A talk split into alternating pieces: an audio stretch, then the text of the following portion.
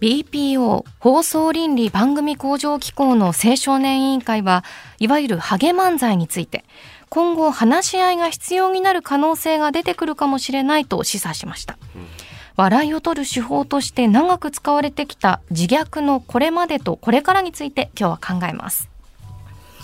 これねじゃあちょっと BPO のその委員会の議事概要を読みますね、はい。えー視聴者からの意見について若手漫才師が出場するコンテスト番組であるコンビが頭髪の薄い人を揶揄する言葉を連発したことについて批判的な視聴者意見が寄せられました。うん。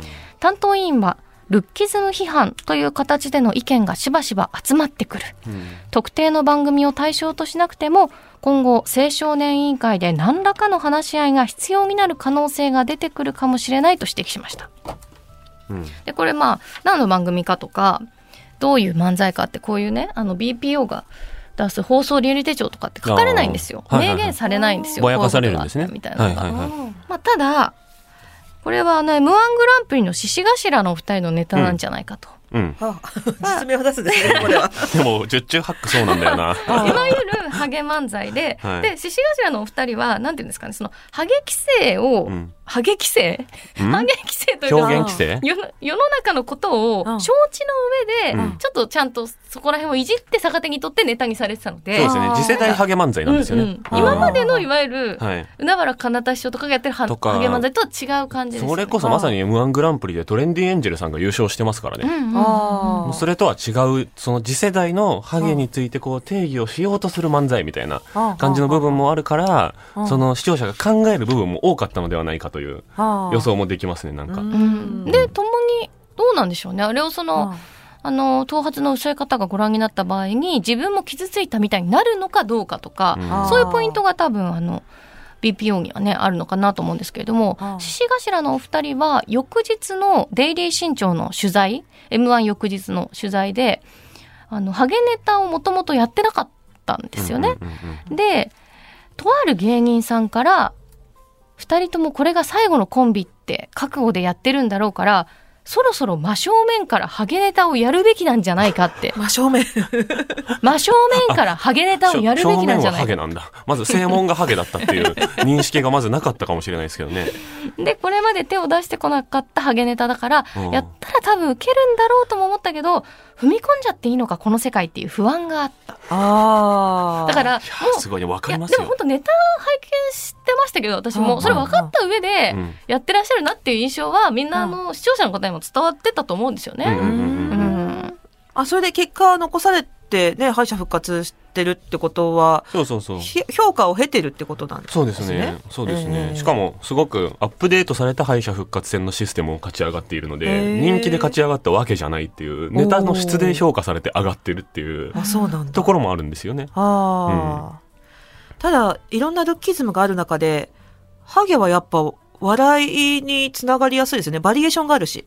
うんあのハゲ方で。ハゲか、ハゲ方表現うとん使い方、そうです使い方？でバリエーションありますよね、多分ね。ハゲが一番。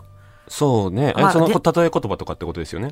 その、他の、はいはい他のものに例えるとかってこあと使い方とか、はいはい。あの、光らせるとか、うんうん照らすとか、何かにた例あとまあ。ペチンって叩いたりとかして、うん。こう、音が気持ちいいとかね。うんうんんん。っていうのも含めると、芸人さんのネタとかにもなりやすいし、日常会話でそうね。う。ん。だって、去年の賞レースで言うと、ザ・セカンドで、えっと、ギャロップさん。ああ、も、まあ、つかみとかではハゲネタやってるしまあ、ちょっと前の M1 グランプリの錦鯉さんとかもうん、ハゲを叩くっていうのをなんかもうビートとして使ってますもんね。うん。だから、ハゲ漫才封印されたら、結構漫才面白くなくなるけどなっていう気もしますけどね。うん。うん。あとねいろんな動きがあって例えば3時のヒロインの福田真紀さんは、はい。2021年にこの数週間で養子ネタに関してじっくり考える機会が何度かあって私たちは養子に言及するネタを捨てることにしました。ブスとかデブとかはっきり言っちゃうと前は結構受けていたところがあんまり受けなくなっていると。これ昨日りょうさんもおっしゃってて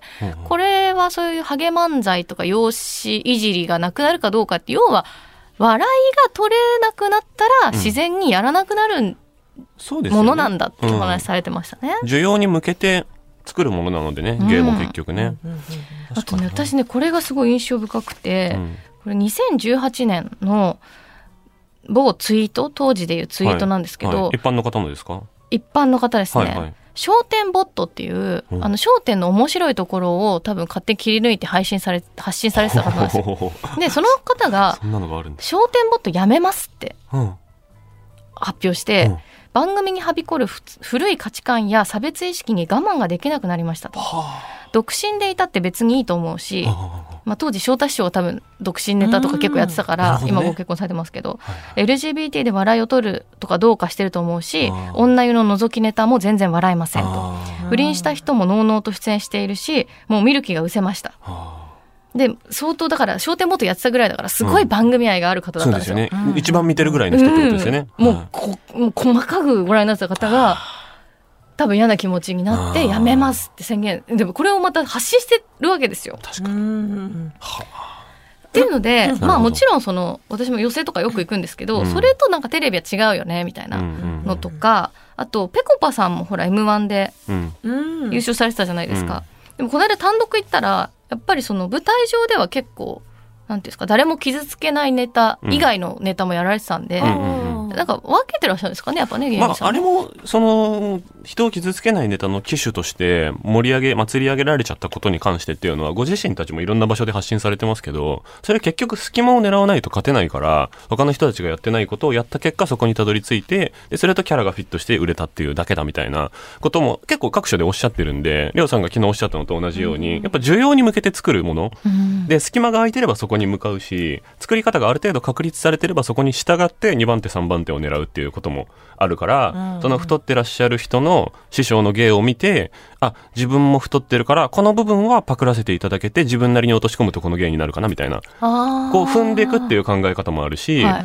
師匠がこれ思いついてないっぽいから、自分はこっちの方向で行こう。で、思いついたものが自虐になってるっていうパターンもあるから、うんうんうんその発生の過程は全部それぞれ違うと思うんですよね。だから結局受け手が笑うかどうか。ですよねなので、世の中で受け入れられなくなってなっても、自分の単独ライブではずっと自虐やり続けるんだっていう人たちの単独ライブが満杯になり続けるっていう可能性も別にあるし、うん需要と、うん、芸はそそこで結局芸だなと思うんでうん、それが子供たちが真似するからとか、一般の社会規範に影響するからっていうのはまた別の議論かなと思いますよね。うんバービーさんどうですか？自虐ネタについて。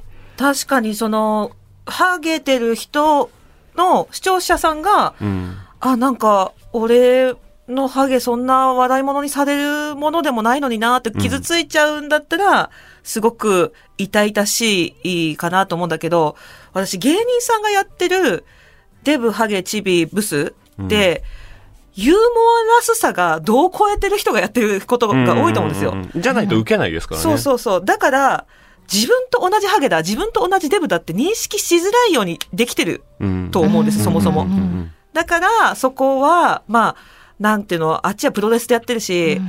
一般社会に落とし込まないでほしいなって思いつつ、あの、落とし込むようないじりをする人がいなきゃいいなって願う。うんうんうん。うんかな？そうですね。はい。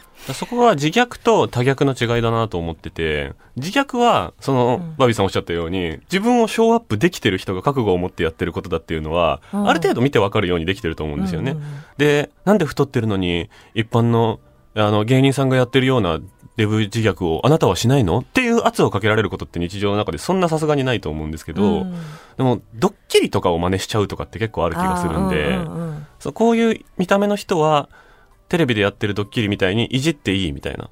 とか、あと、MC の人がひな壇にいる人をいじるときに、こういう風に、さんまさんが吉本の後輩に向かっていじってる風に上司が部下にやっていいとかっていう勘違いは生まれると思うんで、そうね。そこがね、あの、いじるプロじゃない人がいじっちゃダメだよっていうのはうん。思うけど、やっちゃう人もたまにいるんですよね。とか、やっぱりそのとかね。テレビでやってる、うん。ささ例えばそのハゲハゲ比喩うん。とかを、その上司が日常で再現するとするじゃないですか。うんうんってすると、やっぱりよいしょで周りは、まあ笑わなきゃいけない。うん、笑わなきゃいけないし、いや、ま、今日もハレーション起こしてますよとか、はいはいはい。やり、やりますよね。で、上司が笑ってほしければそれでいいんじゃないかなっていう気もするけで、そこにいる人誰も傷ついてなければいいと思うんですよ。うん。うんで自分でその後にもう一人ハゲてる方がいらっしゃった時に、うんうんうん。やってないよねの空気はでも生まれますよねっていう、それは、そっか。確かにそう確かに。そういうことで言うと影響をゼロにすることはできないんだけれども、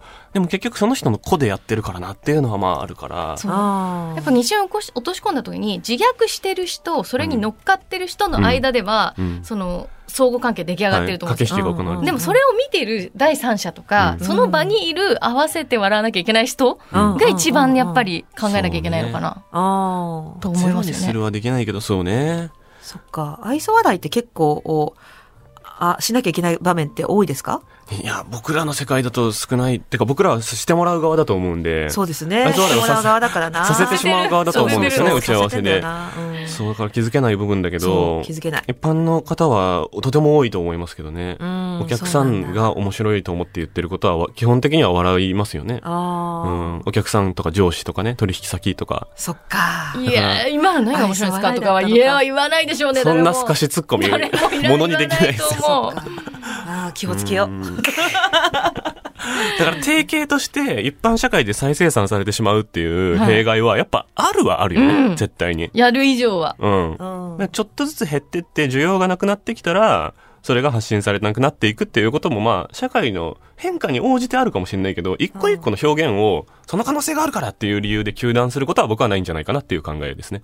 うんあとそのもものによるまあ、それ言っちゃうと本当にそうだ先。ほどバービーさんが言った、でデブハゲチギでデブうん。ブス。あブスとか、そのブスはもうなくなりましたねもうないし、それってあの人の基準違ういすぎません？ハゲはあとデブも人によって多分ちょっと基準変わると思うんですよ。よでもその薄毛の方っていうのはとかご自身で坊主にされてる方、うんうんうん。ツルツルにされてる方っていうのは、あの事実上？はいはいはいはい。っての？まあ、見てわかるっていうか、うん。はいはいはい。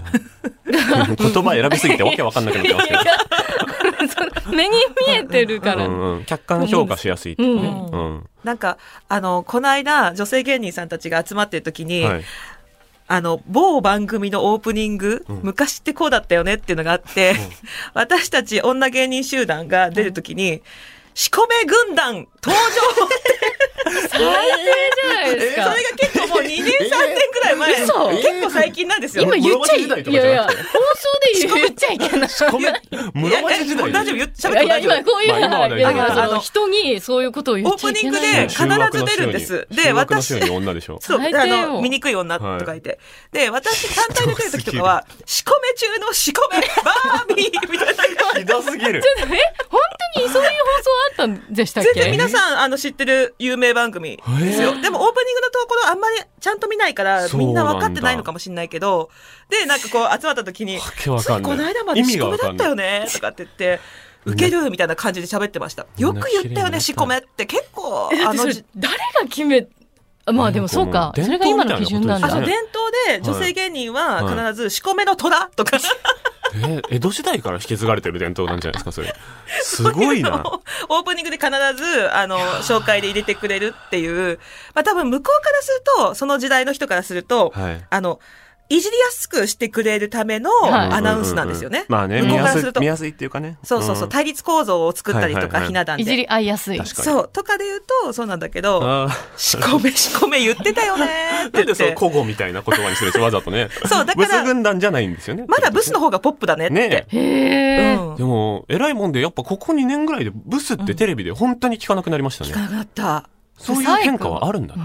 うん。なんか、吉本男前ランキングとブサイクランキングとかもありましたけど、ありましたもんね何の手こ入れなのか知らないですけど、ブチャイクランキングにしてる時あって、意味ねーって思いました。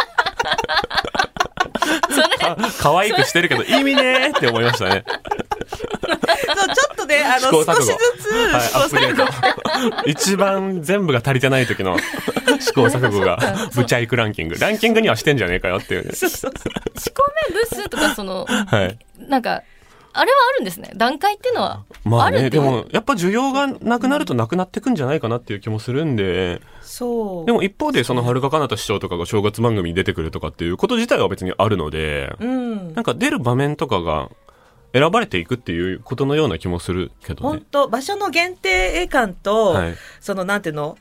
これは昔からやっているお決まりですよっていう、なんかこの習慣性みたいな。うん。めでたさみたいな。そうそうそう。